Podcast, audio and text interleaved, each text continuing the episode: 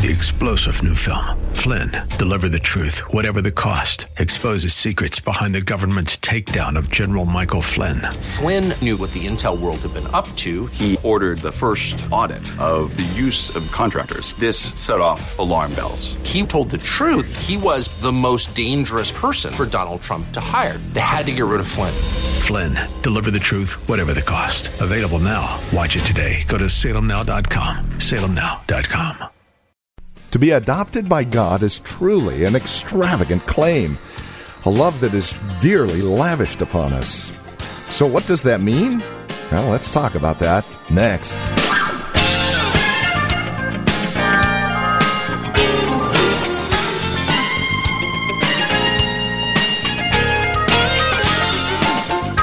To be adopted by God means that we are His children, heirs and co-heirs with Christ. Believers in Christ are sons, no longer slaves. So what is the difference? What marks the difference? And what is it that changes us from slavery to sonship? Well, the answers to those questions can be found here in the book of Galatians, and that's precisely where we head today on Truth for Today with Pastor Phil Howard from Valley Bible Church in Hercules. Won't you join us? Here's Pastor Phil with today's broadcast. You are all sons of God through faith in Christ Jesus. For all of you who were baptized into Christ have clothed yourselves with Christ. There is neither Jew nor Greek, slave nor free, male nor female, for you are all one in Christ Jesus. If you belong to Christ, then you are Abraham's seed and heirs according to the promise. What I am saying is that as long as the heir is a child, he is no different from a slave, although he owns the whole estate. He is subject to guardians and trustees until the time set by his father. So also when we were children, we were in slavery under the basic principles of the world. But when the time had fully come, God sent his Son, born of a woman, born under law, to redeem those under law, that we might receive the full rights of sons. Because you are sons, God sent the Spirit of His Son into our hearts, the Spirit who calls out, Abba, Father. So you are no longer a slave, but a son. And since you are a son, God has made you also an heir. What Paul is saying is, no, we are not under the law. We are in Christ. And my converts in Galatia don't need Christ plus circumcision, and they don't need Christ plus the law. Well, what do you get then when you get Christ? And I just want to enumerate the 9 things I see, because I don't know how far I'll get. If I cover 3 and I stop, at least I know there's 9. So we don't know how far I'll get. But let me point out to you what he says you get in Christ that you never could have got by being under the law. Number 1, believers become sons of God. 2, believers are baptized into Jesus Christ. 3, believers are clothed with Jesus Christ. Verse 28, believers are made one in Jesus Christ. 29, believers become the seed of Abraham in Christ. And then he goes to the illustration in chapter 4, and he's saying believers are treated like adult sons. He says we're sons at first. Now he underscores we're treated like adult sons. And there was a big difference in the ancient world in being a son and treated like an adult son. Then he says, believers are redeemed through Christ. Verse 5. Then he says, believers have been introduced to an affectionate, accepting relationship with God as Father. Accepting and affectionate. Lastly, believers are heirs and not slaves. Heirs and not slaves. So let us begin the journey. Verse 26, believers in Christ become sons. Did you know that under the law, no one was ever called a son of God? No one. He called angels sons of God and Job because of their individual creation. He called Adam, the first man he created that came right from his hand, a son of God. He, in Hosea, called the nation of Israel, out of Egypt I have called my son Israel, but never did he individually, Abraham, Moses, Daniel, Ezekiel, Jeremiah, none of them were ever called sons of God. Never. Never. In Christ, you become a son. In Christ, you come into a family through a new birth in which we use two words to describe this. One side, I became a child of God, and the Greeks used the word teknon. Then this word he'll be describing, we also became sons, huios. When he calls you a child, he's underscoring you've got the life of the Father in you. You're the offspring. Nicodemus, you must be born from above. You become his child. Emphasis upon the begetting, new life. Having the sperm in you of the Father. Exactly what 1 John says. Our nature's been transformed. We cannot practice sin because his seed is in us. But then when he comes over to sonship is a term of privilege. That it's not just talking about the begetting and you having this life, but you're in a status of a privilege to be called the son. And in that status, you are to carry out the characteristics of the Father. We have explicatives that say, you're the son of a perverse woman. And we have other words we use.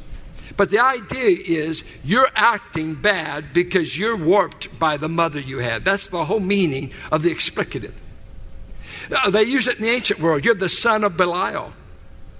And what they mean, you have the nature of a god of Belial. And Belial was the god of flies, which was another word for demons. So you're a son of Belial. You act like him. You're sons of thunder, he said to James and John, because they wanted to burn up the city. You're acting like thunder. You're destructive. But now in Christ, you have become a son of God. And that is, you have family privilege, family representation to do. God has stooped in Christ to even make Gentiles and Jews, apart from the law, something they could never be under the law, sons. The Jew could become a bar mitzvah Jewish boy. That made him a son of the law, but not a son of God. By believing the gospel that Paul preached, by believing this gospel in Christ alone, through faith alone, you become God's sons. He goes on to say, for all of you who were baptized into Christ have clothed yourselves with Christ. Baptized into Christ. What does that mean? Well, the majority, let me be honest and fair, the majority of all commentators say this is water baptism. And so they say at the moment you were baptized, you put on Christ. At the moment you were baptized, old things passed away and all like that. We believe in water baptism. I think we did it the first Sunday night. We do it the first Sunday night of every month. So we love to baptize you if you've never been baptized. But we ask this question. Does water baptism put you into Christ? Are there any other baptisms in Scripture? Yeah. There's John's baptism. John the Baptist. That was wet. Jesus was baptized some. And the Christian baptism. In all three, you get wet. But there's three dry baptisms. John said that Jesus shall come and he shall baptize you in fire. That's pretty dry. No water around. He said that Jesus shall baptize you in the Holy Spirit. That's dry. No baptistry needed. Then he said, then there's the baptism into Christ. For by one Spirit, 1 Corinthians 12:13, were we all baptized And the word baptized means immersed into, and the secondary symbolic meaning of baptism is identified with. Whatever you're baptized into, you identify with. We were baptized into the body of Christ. Now, I use this in 1 Corinthians 10, that all of Israel were baptized into the cloud of Moses. They were identified with Moses coming out of Egypt. So we understand, and we're a minority now, but I think we're right, that when I believed in Jesus Christ, unknown to me, the Holy Spirit took me and He immersed me into Jesus Christ so that I'm no longer said to be in Adam. Never again. I'm not under Adam, because Adam is death, condemnation, and all that old identity. In Christ, I become a brand new creation, right? So I'm in a new creation. Well, who put me in it? Now, this was all invisible. I didn't know this if I didn't have the Bible. You couldn't know this. But he said, I've been immersed into Christ. Now, what do I do in water baptism? Spirit baptism is real. It really happened. Water baptism is ritual in which we celebrate the truths that happen. We celebrate that we've now been placed into Christ. We've been buried with Him. We rose again. But if the real baptism hasn't taken place first, the ritual one is all for nothing. You just got wet, but you never got into Christ. There's no place in the Bible that salvation is based on being water baptized. If it does, Christ in John, over I think 100 times, says, "Believe on me and you'll be saved." And He never included water baptism. We believe in water baptism, but it does not complete the cross and it does not save. It celebrates the truths of our real identity with Christ. And so we've gone public that I am now united to a new one. My identity is now with Christ. And, you know, you get a good country song that says, "I'm stepping out tonight, I'm taking off my ring." Now, what are they saying? I want to pick up a little action if I can, because I want to take off my identity. I really am married. And after the night, I'll put the ring back on. Now, there's some believers that haven't put the ring on. They haven't gone public that they belong to Christ. And you need to get baptized. Matter of fact, we can start the water right now for you. Because you're doing it. Does the ring marry you? Does that make me married? No, it's symbolic that I'm not ashamed to be identified as I'm spoken for. And I value my life. See? So I wear the identifying badge.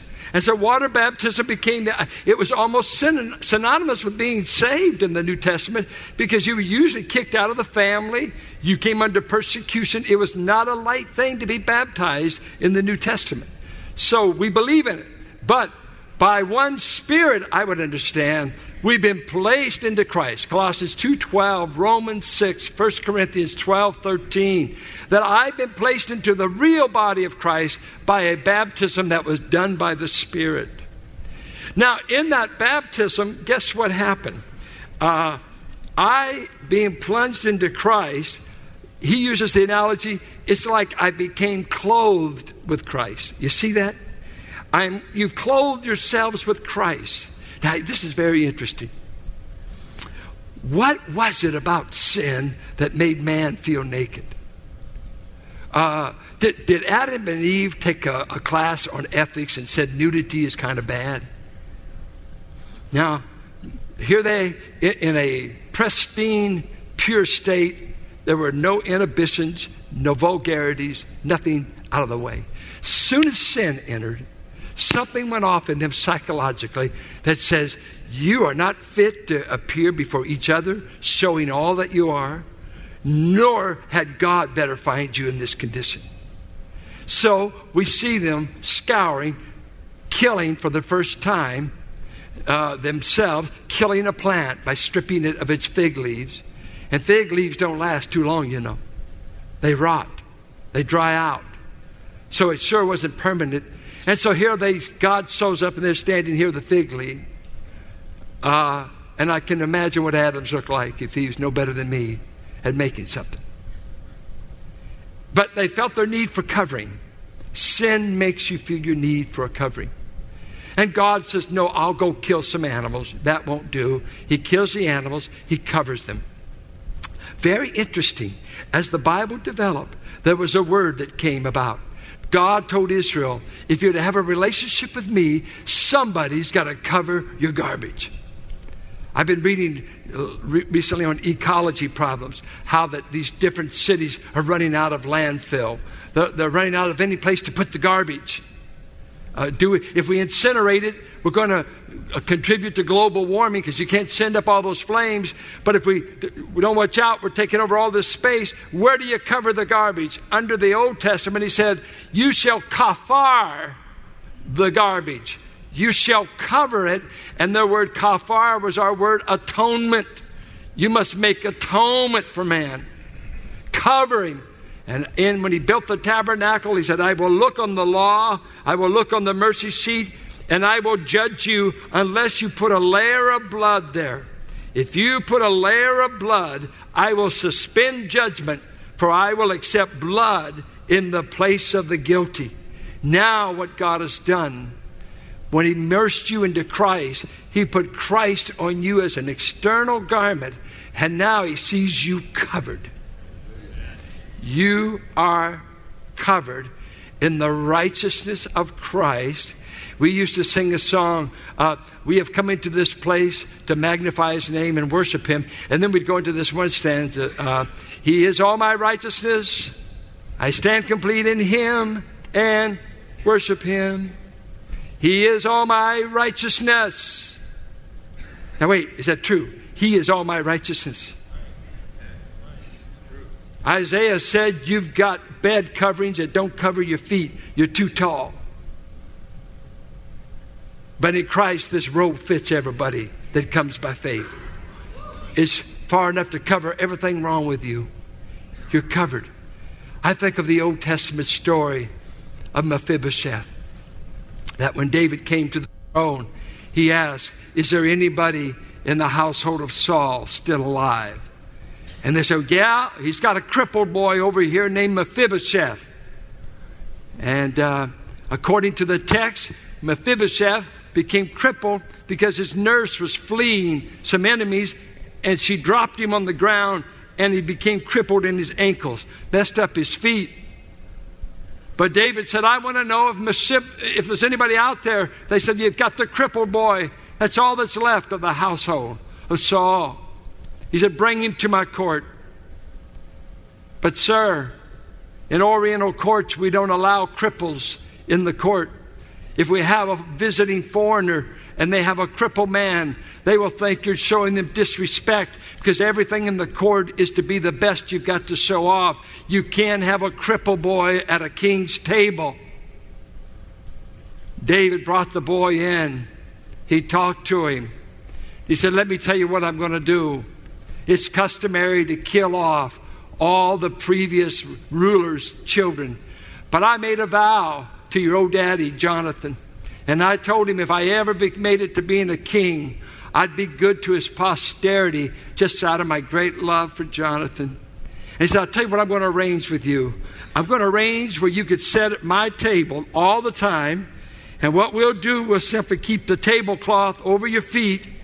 And we'll inscribe on the tablecloth the seat that mercy provided. And when you sit there, we'll keep your crippled condition covered. And when these kings come and go, they won't know a crippled boy is sitting at the table, because I'll have you covered. And you know what God has done for us who were crippled through the fall? He has clothed you in the one that lets you sit in the king's court and brings you into a king's family. And we sit at the table of grace, covered by grace, because Jesus has got you covered. You're covered in his righteousness. That's how you get to the table. You know, this could even make this church happy, once you understand it. This is happy stuff. And don't tell me you've heard it before. I'm waiting for you to believe it. I'm waiting for you to enjoy it. Yeah, that's the joy here. Now notice, in this clothing, when you walk in the room, it doesn't matter if you're Jew or Greek. It doesn't matter if you're slave or free. It doesn't matter if you're male or female, for you are all one in Christ. When I meet a person, I'm kind of concerned about everything about them until they say one word. Oh, by the way, otherwise I'm concerned. How did you vote? You Republican, Democrat? I really don't care less. I mean, get out of here. Is that where your hope is? Please. That's why I don't do political preaching. My politics are in heaven. My politics are in heaven. I'm a citizen up there, and believe me, when you get there, you'll be glad he's the governor. No new taxes, and everything works. Everything works. Streets of gold. But I've been in places where Christians, I remember when I was in Dallas, out in North Dallas, I only knew one man. John Pugh was the only Democrat I met in all those churches. Everybody else Republican. And if you voted Democrat, they would kind of question your salvation. I said, you surely didn't grow up in Contra Costa County. Surely you don't know. They said, we've heard about you and we don't want to be there. And real humble about it.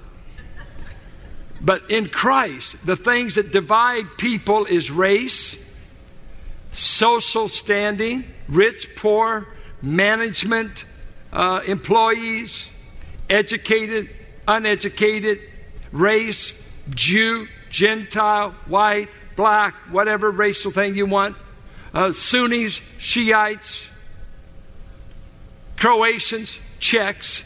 We'll find something to fight about. And then he said, gender. Oh, man. If we can agree on race, no woman better be pushing me around.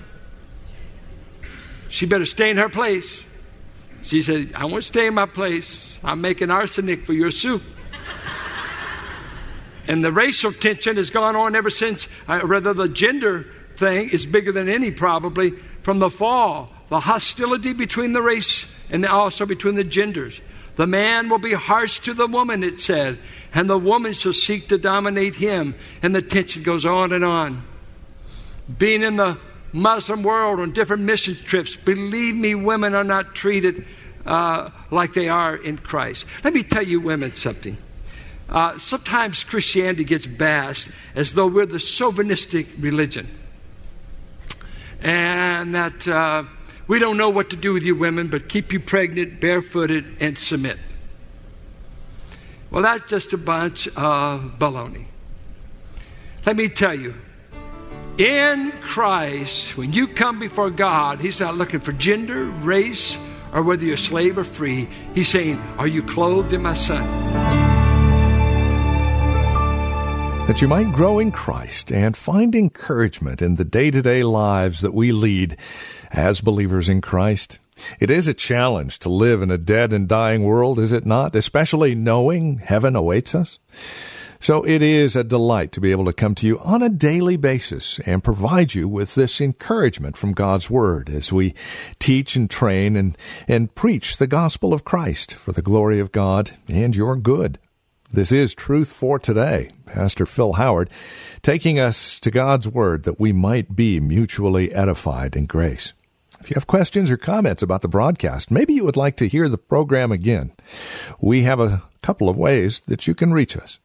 The easiest, of course, is our phone number, 855-833-9864. If you would rather visit our website and work through the website, you can do so, truthfortodayradio.org. A lot of resource materials available there. Besides our podcasts, you'll also take advantage of the many other resources, books, and materials. It's all at truthfortodayradio.org. You can write to us at 1511 M Sycamore Avenue, Suite 278, Hercules, California. 94547 is our zip code. And as we conclude our time today, we would invite you to link arms with us financially and prayerfully. These programs come to you on a daily basis, and even our extended resource materials found at our website are available as you link arms with us, partnering with us financially and prayerfully. Whether it's a one-time gift or a monthly gift, no gift is too small, no gift is too large. Please consider how you might come alongside and partner with us as we continue to minister the gospel of Christ to the greater Bay Area. We'd love to hear from you. Here's that phone number once again. 855-833-9864. That's 855-833-9864. And our website, you can securely give a donation there as well, truthfortodayradio.org. And then we would also invite you to join us for worship. If you're not involved in a fellowship near you, consider this an official invitation to join us here at Valley Bible Church in Hercules.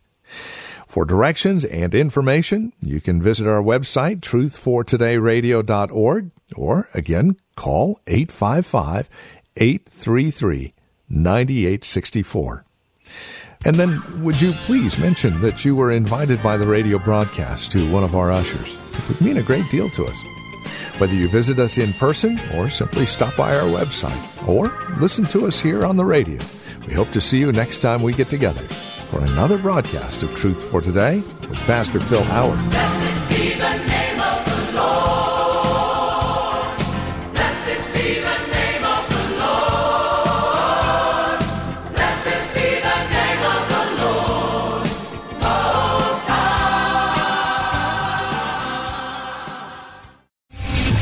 General Michael J. Flynn, head of the Pentagon Intelligence Agency, knew all the government's dirty secrets. He was one of the most respected generals in the military. Flynn knew what the intel world had been up to. He understood its funding. He ordered the first audit of the use of contractors. This set off alarm bells. The explosive new documentary, Flynn, Deliver the Truth, Whatever the Cost, and covers the facts behind this scandal. Flynn told the truth. He was the most dangerous person for Donald Trump to hire. I find out the worst enemy that I'm going to face in my life is right here in America. They took my assessment and they wanted me to change it. And I was like, I'm not changing it. They had to get rid of Flynn.